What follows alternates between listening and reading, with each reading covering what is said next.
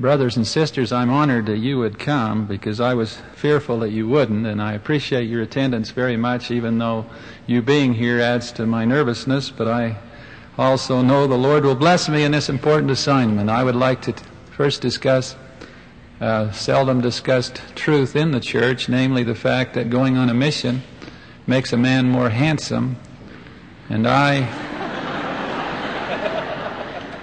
have been on two missions. And I merely mention my handsomeness in a humble way because I think it's the role of a teacher, which I am proud to call myself, to point out things that are not readily apparent.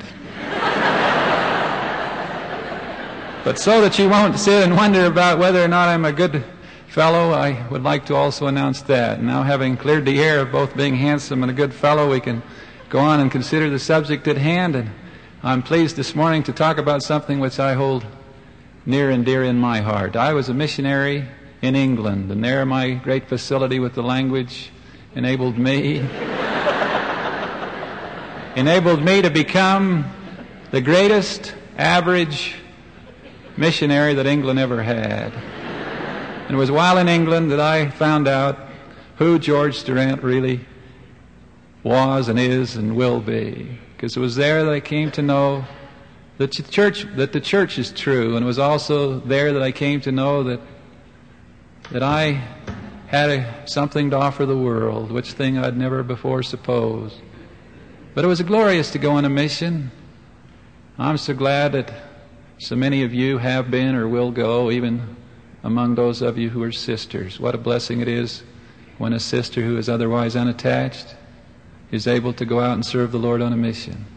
I don't think I ever conducted a Good Zone conference unless there were at least two sisters there. They added the feminine spirit and also gave the elders someone to show off in front of. But it was a blessing to me to go on a mission. It was there I met my wife. She was a lady missionary. I kept all the mission rules, but I did have an electrifying handshake. And when I got home, I felt, after having known her for so long, and she brought so many people into the church, many of whom I baptized. She got more people to join the church than I did, but I often remind her that I out-baptized her. And so, having come home from a mission, she and I were married in the Salt Lake City Temple by Elder Spencer W. Kimball, who was then one of the Quorum of the 12. Of course, we don't ask them to perform our marriages anymore, but that was in the days of yesteryear. And he came to the temple 2 or 3 hours late, and I'm sure it was a great imposition on him to come, but what he did there seemed to have worked, and we're so grateful that he was there with us. It's quite a blessing to go to the temple to get married, to kneel there at the altar and get married. It's quite a blessing just to go to the temple. It's just a blessing to belong to a church that knows what temples are for. The Church of Jesus Christ of Latter-day Saints, the only true and living church upon the face of the earth with which the Lord is well pleased. What a blessing it is just to be alive and to be here. After coming home from a mission, the government wrote to me. They said they understood I'd been a good missionary, and they wondered if I wouldn't be interested in becoming a soldier for 2 years. And they made me an offer, which I could not refuse. And so, for 2 years, I had the glorious privilege of being a soldier in the Army. And I might add that in just 2 years, with some really good breaks, plus using my talent to the very fullest, I was able to rise to the rank of private first class. And I merely mention that, not to boast, but because it's a part of something that happened to me in Korea. I labored there for a year in that land which came to be as dear to me as the land of my mission. It's a blessing to go in the Army. The draft is no longer there, but what a blessing it was to have that thrust upon you. Many things in life that come upon you that you don't want to come upon you turn out to be among the most glorious of all your experiences, and I'm not recommending you volunteer. But it's a joy to serve the country. It's a great country, and it's a joy to serve the church, and I used to work in a service station, and it was just a joy to serve the public. I think I could be happy in a service station again. I wasn't too good on grease jobs, but I was great on windshields. And, the name service station appeals to me. I think it's captured one of the best of all names. And as I was in Korea, I came to love the people there. And I, along with them, my language talents didn't carry over from England to Korea. And so I had to come to a middle language which we shared with them, they not being able to speak English and we not Korean, and therefore we had a middle language whereby we would speak a funny language. Like if I had a real good Jeep and it was running real smooth and it was clean, I would say to my Korean colleague, this, a number one Jeep. And he'd say, number one. And if it was sputting and sputtering and not performing at all well, he might say, number 10. And I would say, number 10. And so we had a scale on which we ranked things. We ranked Jeeps and men and all sorts of things. And if you were number one, then that was the best. And as we spoke to them in this way and as we worked with them, they used to come onto our compound or our army camp to do work which we didn't like to do and which they enjoyed doing because they got paid for it. And they would come and do this work, and so it worked out well all the way around. And when they'd come onto our army post in the morning, we didn't have sidewalks, we only had paths upon which we went from one building to another. And as we went down these paths, they often became narrow and they were made of dirt. And just off the path were the grass and the weeds and the rocks.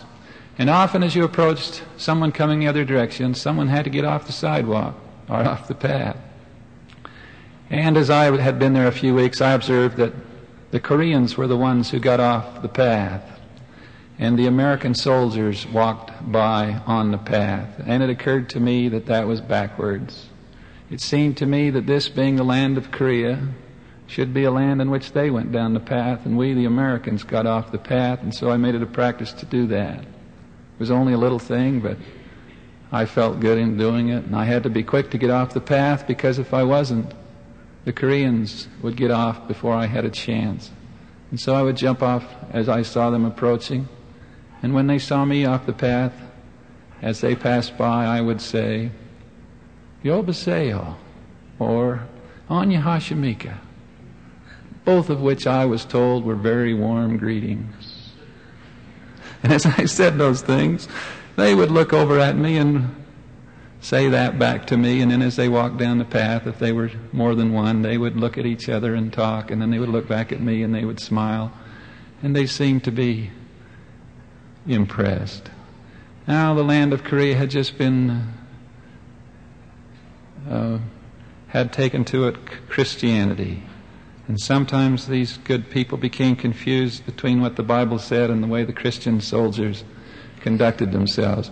And so it was. And after having been there in that land for nearly a year, I went to dinner one night, and I was the last one to get to dinner. And in the army, you stand in the line to get to dinner, and there was a long line, and I was the last man to get in the line. And when you're the last man to get in the line, there's no use standing in the line. I mean, you just as well get out of the line and go do something else until the line goes down. And so I got out of the line, and I joined five of my friends who were seated around a table eating. And as they were around the table eating, they were talking vigorously, and I joined in their conversation, waiting to go when the line went down through the area where I could get my food and thus serve myself. Now, I had mentioned that I was a private first class. Had I been a corporal, then a Korean waiter would have gone through the line and got the food, much as would happen in a cafe. But that didn't happen to me because I was a private first class, and as I waited for the line to go down, I was talking to my friends, not aware of what was going on around me, and then suddenly I felt someone standing at my side. And we interrupted our conversation, and I looked up, and there was a Korean man about 30 years old who was working in the mess hall as a waiter. And he had a lovely tray of food, and he was about to put it before me. And I put my hand on his wrist so as to be able to stop him, and as I did so, and while my eyes were upon him, and the eyes of all five of my companions were firmly fixed upon him, and all was silent, he proceeded to push the food forward, and then he said to me as he looked down at me, I serve you. You, a number one Christian. And I said, nothing. And I'll always hear those words, which was the greatest compliment that's ever been paid to me. I serve you. You, a number one Christian. Oh, how I'd like to be that. I think that became one of my goals, just to see if I could become a number one Christian. Now, this man in Korea had supposed that getting off the path was what makes a Christian. And you know, he wasn't far from being right. But there's another side to that coin, because it isn't enough just to get off paths and be a social do-gooder, because there's something more to it than that. Even though if you leave the great social gospel off to the side, then you'll never qualify as a number one Christian. But Christ, although he taught the fact of how we should relate to our fellow men, didn't come to teach that. That was, I think, out on the perimeter of what he came to teach. The thing he came to teach, and the thing in which he dealt, and the thing which he came to offer, was cleanliness. He came to make it possible for men and women to become clean. And therefore, I suggest that those who sit here, the ones who are closest to being number one Christians, are those who come closest to being clean and pure. Those who have taken advantage of the great law of mercy which Christ came to author, and who have repented of their sins, and who have been baptized, and who have received the Holy Ghost, and who have thus been redeemed from their sins. And that's what Christ came to do. And when that happens to you, then you qualify, at least on one side of the coin, as a number one Christian, and it doesn't matter how much social do-gooding you do if you still live in your sins, because there are some who say that Christ was just came only to teach how we should relate to our fellow men, and he came to teach us how to get rid of our sins, and that's the purpose of why he came, and I stand on my feet and boldly testify he came to do that. And unless we take advantage of that, then we are not taking advantage of what Christ came to offer, and thus we're far from number one Christians, no matter how many shirts we give other people and how many things we give to other people and how many services we render, because personally we must have the thrill of being clean. And I don't care what else you could ever say about yourself. The greatest thing you could ever say is simply the fact that I'm clean. And nobody else is ever going to be able to make that proclamation for you, because that's personal and you're the only one who knows. Well, I was raised in American Fork, which is down the road just a little ways, and you don't see it as often now because they built a freeway. But as you go through there, you might look off to your right if you're going to Salt Lake, and to your left if you're coming home, and you'll see American Fork there, and it should be a glorious experience for you. At least it is for me.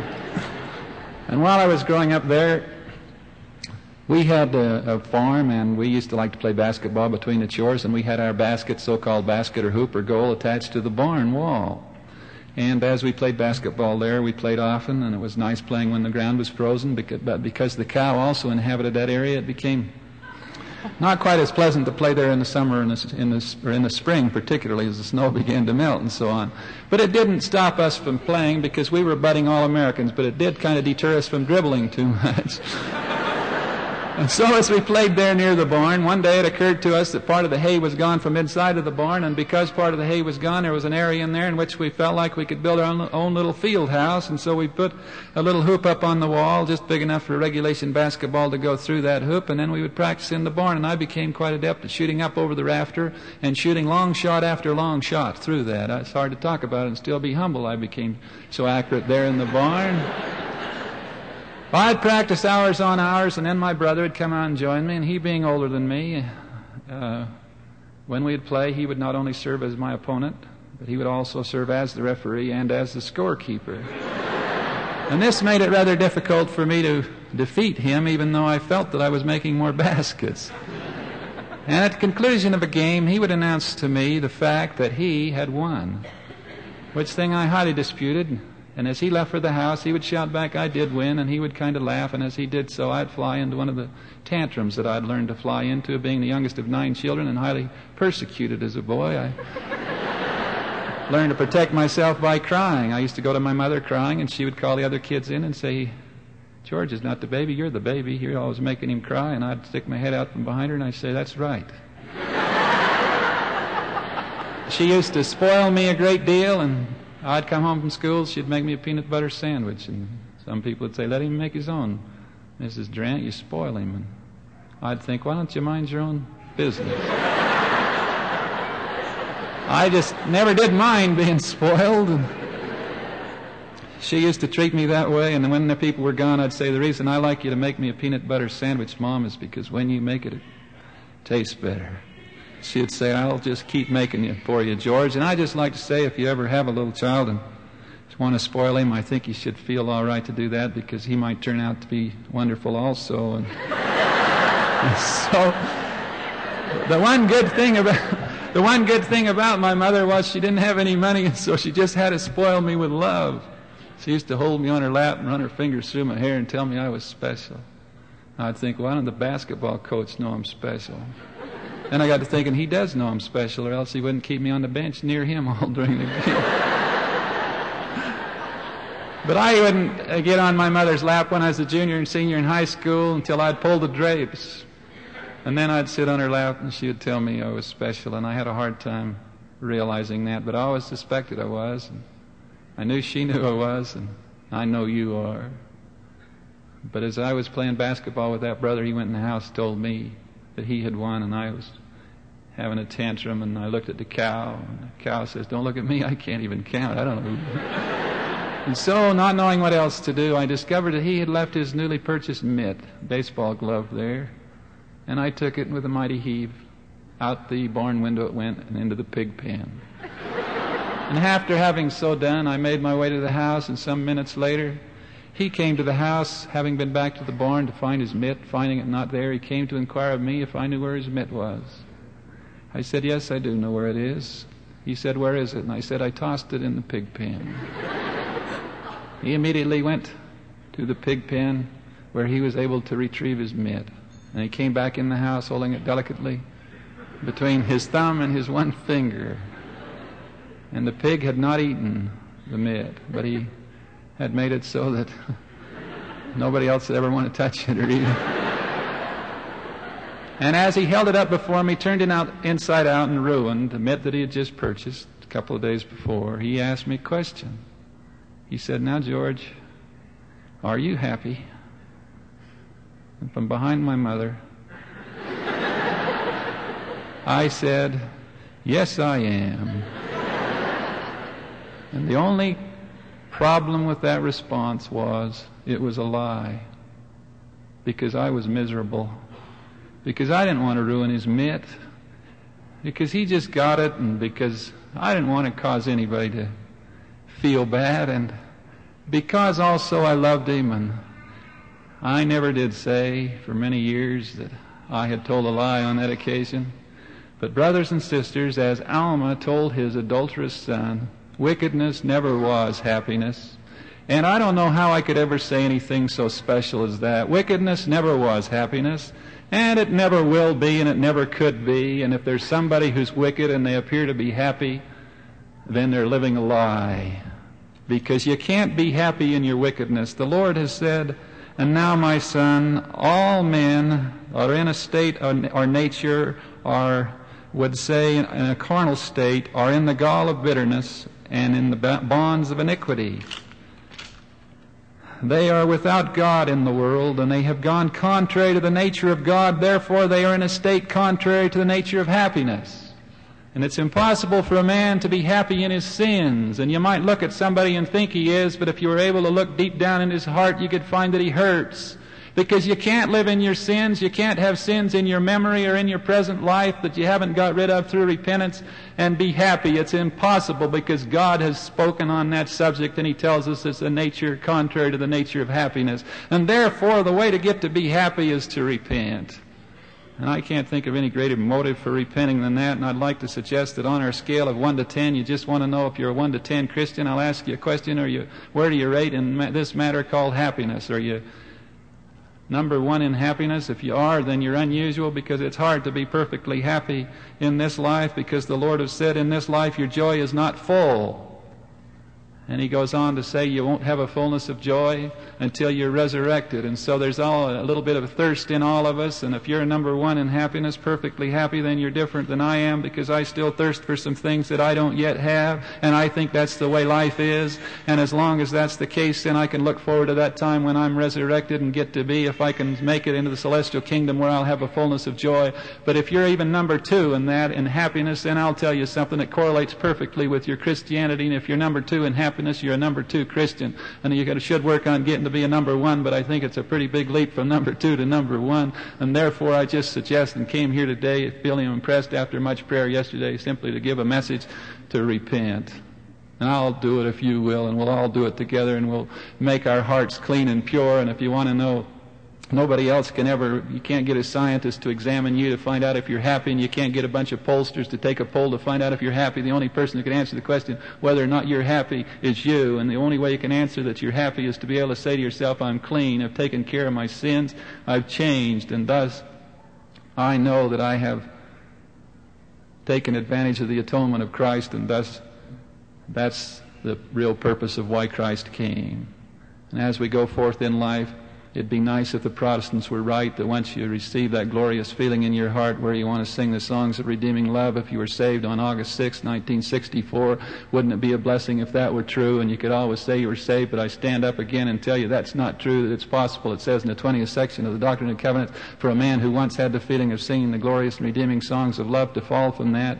And it says in there it's possible, and I suggest it's not only possible, but it's also probable, not to fall in one great fell swoop, but it's possible to fall just a little bit. Somebody asked me recently, George, what are you going to be when you grow up? I said, I don't know, I just like to grow up. Wouldn't it be something to grow up so that little things didn't knock you off balance? Some of you who get irritated over some stupid little thing somebody said or something somebody does. Why is it that the Lord, or that we seem, and we don't have any disposition to do evil? It says in the Book of Mormon, when Mosiah spoke to those people after they heard him speak, they had no disposition to do evil. And they had the name of Christ written in their hearts. And what a blessing it is when you don't have any disposition to do evil. You just want to do good continually, but at the same time something sneaks up on you, and you fall from this glorious perch where you thought you were living as a pretty low number Christian, and all of a sudden you go right up to number 10 and you start acting like a little kid again. What a blessing it would be if you could ever overcome those kind of things so you actually are in control of yourself. And therefore I suggest to all of you, what are you going to be when you grow up? And wouldn't it be a glorious thing to grow up to be a number one Christian? Just to be able to control. I remember once at Brigham City, Utah, when I was teaching seminary up there, the children were awake a good share of the night. They all had sort of the stomach flu, and any time any of my children ever cry at night, because I'm rather a pleasant fellow at home, I remember when they cry at night, I always smile, nudge Sister Marilyn so that she can get up and attend to them. But that night they cried a good share of the night, and the next morning it was early, and I had an appointment early that morning, and so I decided to just quietly sneak out of bed so that Marilyn could sleep on, because she was now asleep, as were all the children, and I thought, I'm capable of getting up and getting myself off. And so I quietly got out of bed, and I think that's a marvelous thing what I was doing there. And as I got out of bed, I went to shave, and I felt good as I shaved, and then I went to get a white shirt. And when I went to get the white shirt, I looked in the usual place, and there wasn't the white shirt. And I went to the clothes dryer where I was able to get a white shirt. I took it to the ironing board where I ironed a shirt. White shirt in the places you have to iron a shirt if you're going to wear a coat. And as I was ironing the shirt, I found out I wasn't quite as wonderful as I had been, and this kind of a feeling kept coming over me. Why isn't there a shirt? And incidentally, there's always been a shirt every other day. I just wanted to say that in defense of Maryland, but that day there wasn't a shirt, and therefore I was starting just not be as quite as fine a person as I had been when I first got up. And as I got through ironing the shirt, I decided I would make myself breakfast. And I was going to make toast, because I make really good toast. And as I went to make the toast, I looked in the usual place for the bread, and there wasn't any bread. And I thought, why isn't there any bread? And I was becoming more and more upset. And as I was in that condition, I decided I'd make hot cakes. I know I love hot cakes, and I know what goes in hot cakes. I was following the recipe, but as I looked at the clock, I knew I had to hurry. And so I put the stuff in that I knew went in. And after I got the hot cakes made, there I sat in a lonely kitchen on a early morning hour. And as I was eating the hot cakes, they tasted terrible. And my stomach was getting almost to be as upset as was my general feelings. And there I sat in the kitchen eating those poor hot cakes, really upset. And just a few minutes before I'd been a wonderful sort of guy, and now I was upset. And you have to show, you know, when you're all alone, there's no use getting upset. It's just a waste of energy to be upset when there's nobody there to show that you're upset to. And if there's somebody there, then of course the best way of all to show that you're upset is to be silent, you know, and not to talk. That's number 10 on the scale. That's the most cruel of all things, and when you do that, then you, of course, fall way up even beyond number 10, Christian, because that's the most, I believe, the As cruel a thing as you can ever do is just to go around, and when people say, what's wrong? You say, what's the matter? You think, nothing's wrong, nothing's wrong. And you just act that way. And I suggest to you who do that that you know it's possible to fall from grace, because when you fall to that kind of a condition, you've really fallen. But it's no use being silent, giving the silent treatment when there's nobody else around. And so I had to choose an alternative to that, and that was to bang around. And it's possible in the morning to really bang around. It's an excellent time to bang around when people are asleep. And so after having banged around sufficiently, I decided to go to where my coat was hanging in the bedroom closet. And I knew by sliding the door quickly across that I could cause one last bang on the other side. And when that had banged, I noticed out of the corner of my eye that Marilyn was now awake. And as I looked over at her, now I knew I could switch to the silent treatment. And as I did that, I got my coat out of the closet and put it on, and then with the silent treatment, I just left the house without saying goodbye. And there I went out of the house, priesthood man, you know, branch president. People over at the church thought I was all right. It'd be better to smoke than act that way, even though we don't smoke either. But I have a feeling that being ornery and being upset is a very high priority kind of sin, because I don't think they do that in the celestial kingdom.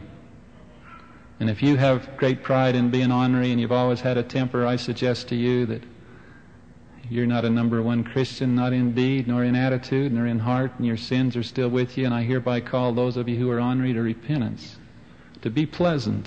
Why not? And you can do it. I think the most exciting idea that ever has been or ever will be is that people can change. If a man can quit smoking, a guy can quit being ornery. What a blessing it is to live in a house where nobody's ornery, where everybody goes around somewhat pleasant. Now it's possible to be ornery on some days because you got a headache and that, but I'm talking about the general principle of being ornery almost all the time. And I think you can even be pleasant when there's some things going wrong, and I think that's the test of you. And I suggest, what are you going to be when you grow up? And I suggest that's one way to grow up. And I went out of the house that day, went down to my office where I had to pick up some papers to go to the meeting, and as I usually do, I knelt down in the office that day to say my prayer. And as I knelt to pray, I was not very happy, and the only thing I could think to say was, Heavenly Father, bless Marilyn and help her to have a happy day. And he said to me, why don't you go bless her? You're just closer to her right now than I am. And I heard that in my mind, and I couldn't think of anything else to say to the Lord, so I said amen and got up off my knees and stood there having to make a great decision. There's some decisions that are made that have so much to do with everything. And I just got myself together, and I got in my car, and as I drove home, I prepared a speech. And I got that speech word perfect. And when I got home, I stood there in front of my beloved wife, and I looked into her eyes, and I gave that speech, which is probably the most significant speech that a person can ever give, because as I looked at her, I said, I'm sorry. And it just thrills my soul to hear those words, because that's the doorway to everything. If you can just have enough courage to be able to say, I'm sorry, and to mean it with every fiber of your being, and then support it with actions that prove you were sincere, what a blessing it is to be able to say you're sorry, and thus take yourself back from being a number one or number 10 Christian and take yourself way down the scale and really become somebody, because you got enough courage to say you're sorry and really act like it and change your behavior. And as I said, I'm sorry, then that led to another speech that I hadn't had in mind until I said, I'm sorry. And the second speech went something like this, and I love you. And then there was something that followed that, which wasn't exactly a speech. But after that, I said to her, I hope you have a happy day. And she did. And isn't that a wonderful story? I can't think of anything better that I could ever say about myself than the day I came home and made things right with my beloved wife. What a blessing it is to do something like that. And that day as I walked out of the house the second time, I was a priesthood man, a man of God, a man who was clean, a man who was pure, a man who had made things right. And as I walked out into the world, I had hope. And when you got hope, you got everything. Hope's the great thing to have. And hope, the Book of Mormon tells us that... if you're in despair, let me find this one. I tore some pages out of... And if you have no hope, you must needs be in despair. And despair cometh because of iniquity.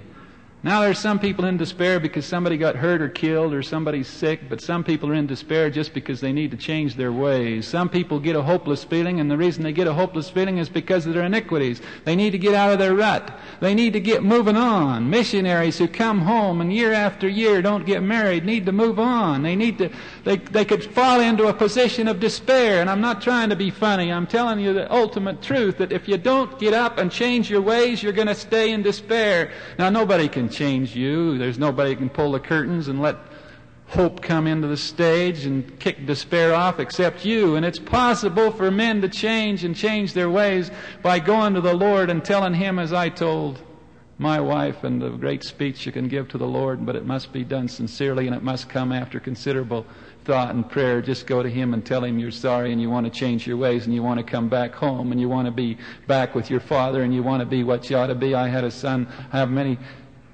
had one son. We're going to have family home evening right after church. One Sunday night, that was before the church proclaimed that Monday night was to be family home evening, and so right after church we started our family home evening on our back lawn.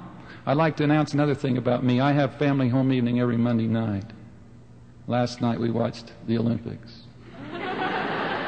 I can't think of anything I'd sooner do with my family when the Olympics are on and sit there and watch those beautiful girls do those things that they do and those gymnastic things. You can take all the rest of the Olympics, but leave me that. I think that's just... that's beside the point. Well, there we were sitting, all of us, as the Durants, and my one little girl made some banana cream pies, and we were even able to afford some ice cream, and we sat there watching the Olympics after we had a mighty opening prayer, and I was able to tell the families in the middle of the Olympics, as they were kind of teasing me, because they often tease me, but I was able to tell them, I'm so glad to be your dad. I just love being here, and my son's here, and he's going to Tokyo, Japan, and he's out there behind those lights somewhere, and he writes me letters, and when I get a letter from my son, I'm so happy. Because it's just good to be... Anyway, we're going to have family home evening out back. And when we got out there, as we went back there were some kids out in front playing in a big cardboard barrel. One kid would get in the cardboard barrel, and the other kids would push him, and I'd say that's pretty good competition for family home evening, and so our kids came to family home evening, however, and we were having family home evening. One of the little boys raised his hand and says, I want to go in the house. He had a reason for going in the house with which I couldn't argue, and so he took off to go in the house, and while he was in the house, our family kept going, but after a while we knew he wasn't coming back, and so we closed our family home evening rather quickly. I went out and got him out of the cardboard barrel. As we headed back toward the house, I was patient and good and kind. I suggested to him that we hadn't had family home evening after he left because we didn't have a family. And as we moved along, he says, you never let me play. And I said, that's all you do, that play. And we started shouting at each other, and we came in the house, and I was walking real fast, but he was able to keep up with me because I was dragging him. And as we got to the house, he went down the hall, and as he went down the hall, I finally got to his bedroom, and there with a mighty whack on his seat, I opened the door and thrust him into the room and told him to stay in there. And I didn't hit him hard enough to hurt him, but I hit him hard enough to hurt him because, I told him to stay in that room, and I got in a rocking chair outside of the room, and I wondered, why does it have to be this way? Why do these kind of problems have to come up? I wished he'd come out. I wished I could make it right with him. I don't want a door closed between me and my boy. I want all the doors open. And I wanted him to come out, but I didn't know how to go in and get him out without going back on the things I'd said. And so I sat there in a rocking chair, hoping to the Lord that something good had happened. And after I'd been sitting there for what seemed like quite a while, the door flew open, went clear down and banged against the other wall, and he came out, and he said, I'm coming out. And with the agility of a great athlete, I bounded over to where he was, whirled him around, hit him again, I said, stay in there. And so he went back to his room, and we were back in our original positions, and after some time of waiting, and the door opened again, only this time it just opened a little teeny ways, and there was just enough room for a little teeny boy to be seen. And as he looked through the door, tears were coming down his cheeks. He was still crying, but he was crying differently, because there's more than one way to cry. And he was crying the right kind of tears now, and as he looked out at me, he gave that great speech, because between his tears, as he was able to get himself able to speak, he said, Dad, I'm sorry. And I said, Son, so am I. And he came over by me, and I was just the right size in a rocking chair to put my hand around his shoulder. And I says, boy, when you left, we just didn't have a family. I said, do you ever realize how much good you could do if you always stayed in the right place and did the right things? Because you're really a special boy, and someday you'll be a missionary and all these things, and you ought to start to learn now to do those things you say you're going to do. And I told him all these things, and the reason I told him all these things is because the Holy Ghost was there, and when you got the Holy Ghost and one of your family members and you're talking, it's a blessed experience. And I talked to him and finally decided he was only a little boy and he couldn't understand everything I was saying, and so I decided to let him go. And I whirled him around and whacked him again just as hard as I'd whacked him before, only this time it didn't hurt. And I said, "You go ahead and go play." And he walked across the room, and he was just about to disappear down the hall, and he stopped, and he turned back, and he looked at me, and he said, "Dad, I don't want to go play. I want to stay with you." And he came over, and I took him up in my arms, and the two of us rocked back and forth together, and I told him how much I loved him, and I don't know how to tell you any better than that, that once you find the Lord, you don't want to go play. You don't want to play. You don't want to play in a way where you get dirty. You don't want to go out and do those things that make you dirty. Not after you found the Lord. You have no disposition to do evil. You want to sing the songs of redeeming love today. You can't live on yesterday's happiness. Today you got to go out and find it again. You got to go out and do those things that make you clean and pure today, because it's possible for a man to fall, but it's also possible for a man to come back quick. And some get so far away they start to say, "Oh, this business about sin and repentance and all that, save that for somebody else. We don't believe it." Well, that's what Christ came to teach, is that a man can repent and get himself clean through being baptized and having the Holy Ghost, and by everlastingly praying for the strength and having the grace of God come into his soul to give him the power to be good, so that you have no disposition to do evil, so that you want to have the name of Christ written in your heart, so that people that know you best love you most, and when somebody wants somebody to come and bless their child, they call upon you, because through the years they found out you've got power because you're pure. And so I suggest that if you want to be a number one Christian, which I do, you got to be clean. And then you got to go out and get off the path and let people go by and help them along. And when you do those two things, then you come close. And someday when you're resurrected, your joy will be full. And Christ will stand before the Father, as it says in the 45th section of the Doctrine and Covenants, and he'll be your advocate. And he'll plead your cause. It tells us in the Doctrine and Covenants also that the thing he wants to be able to say about you first and foremost is, this person's clean. And when he's able to say that, then you're a candidate for the celestial kingdom of our God, and he'll say, "Come on in." And once you've been in the presence of God, you know that, like my boy, as he was with his father, when you're with your father and when you're in the circle of his love and when you know that you can pray to him and you feel good about yourself, all despair flies away. And there's hope, even though there's problems from day to day. But as long as you got hope, as long as you got a dream, as long as you know where you're going, you can put up with a lot. And you will have to put up with a lot, because there's a lot to put up with. But you won't be knocked over by it. And if you feel yourself toppling, you can just say, "I'm sorry," and you can come back, and that's the way it is. And may the Lord bless us all to be number one Christians. I was once in a front room, and my little boy was hiding behind a chair, and I knew where he was hiding because his feet were sticking out. I said, "I think he's in the bookcase," and I removed some of the books. I said, "He's not there. I think he's in the lamp." I turned the lamp off and on. I said, "He's not there." I said, "I think he's in the stereo." I lifted the lid and said, "He's not there." I said, in a loud voice, when I was over near where he was, "I cannot find him. I guess I will have to go buy an ice cream cone all by myself." And with that, he bounded up. And in full glory, he said, "Daddy, I have found myself."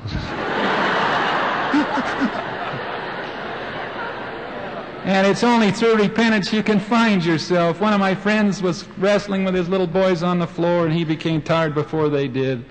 And so he acted as though he were dead, and in order to get some rest.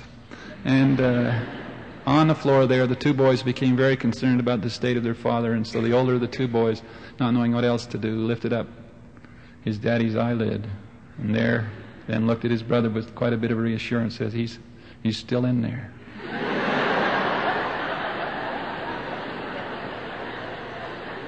And as for us, we're still in there, and I suggest to you that you do those things which will make you clean, and until you've done that, it doesn't matter much what else you do, because you're going nowhere as far as becoming a number one Christian, which is what you have to become, or get to become, I should say, to be able to return to God's presence, because no unclean thing ever has been or ever will be there. The Scriptures are clear on that. I promise you I'll use this glorious principle of repentance, and I humbly pray that the Lord will bless us all, because I suggest in closing that we are strong candidates for the celestial kingdom. I have a feeling we could make it if we can just keep ourselves clean and pure.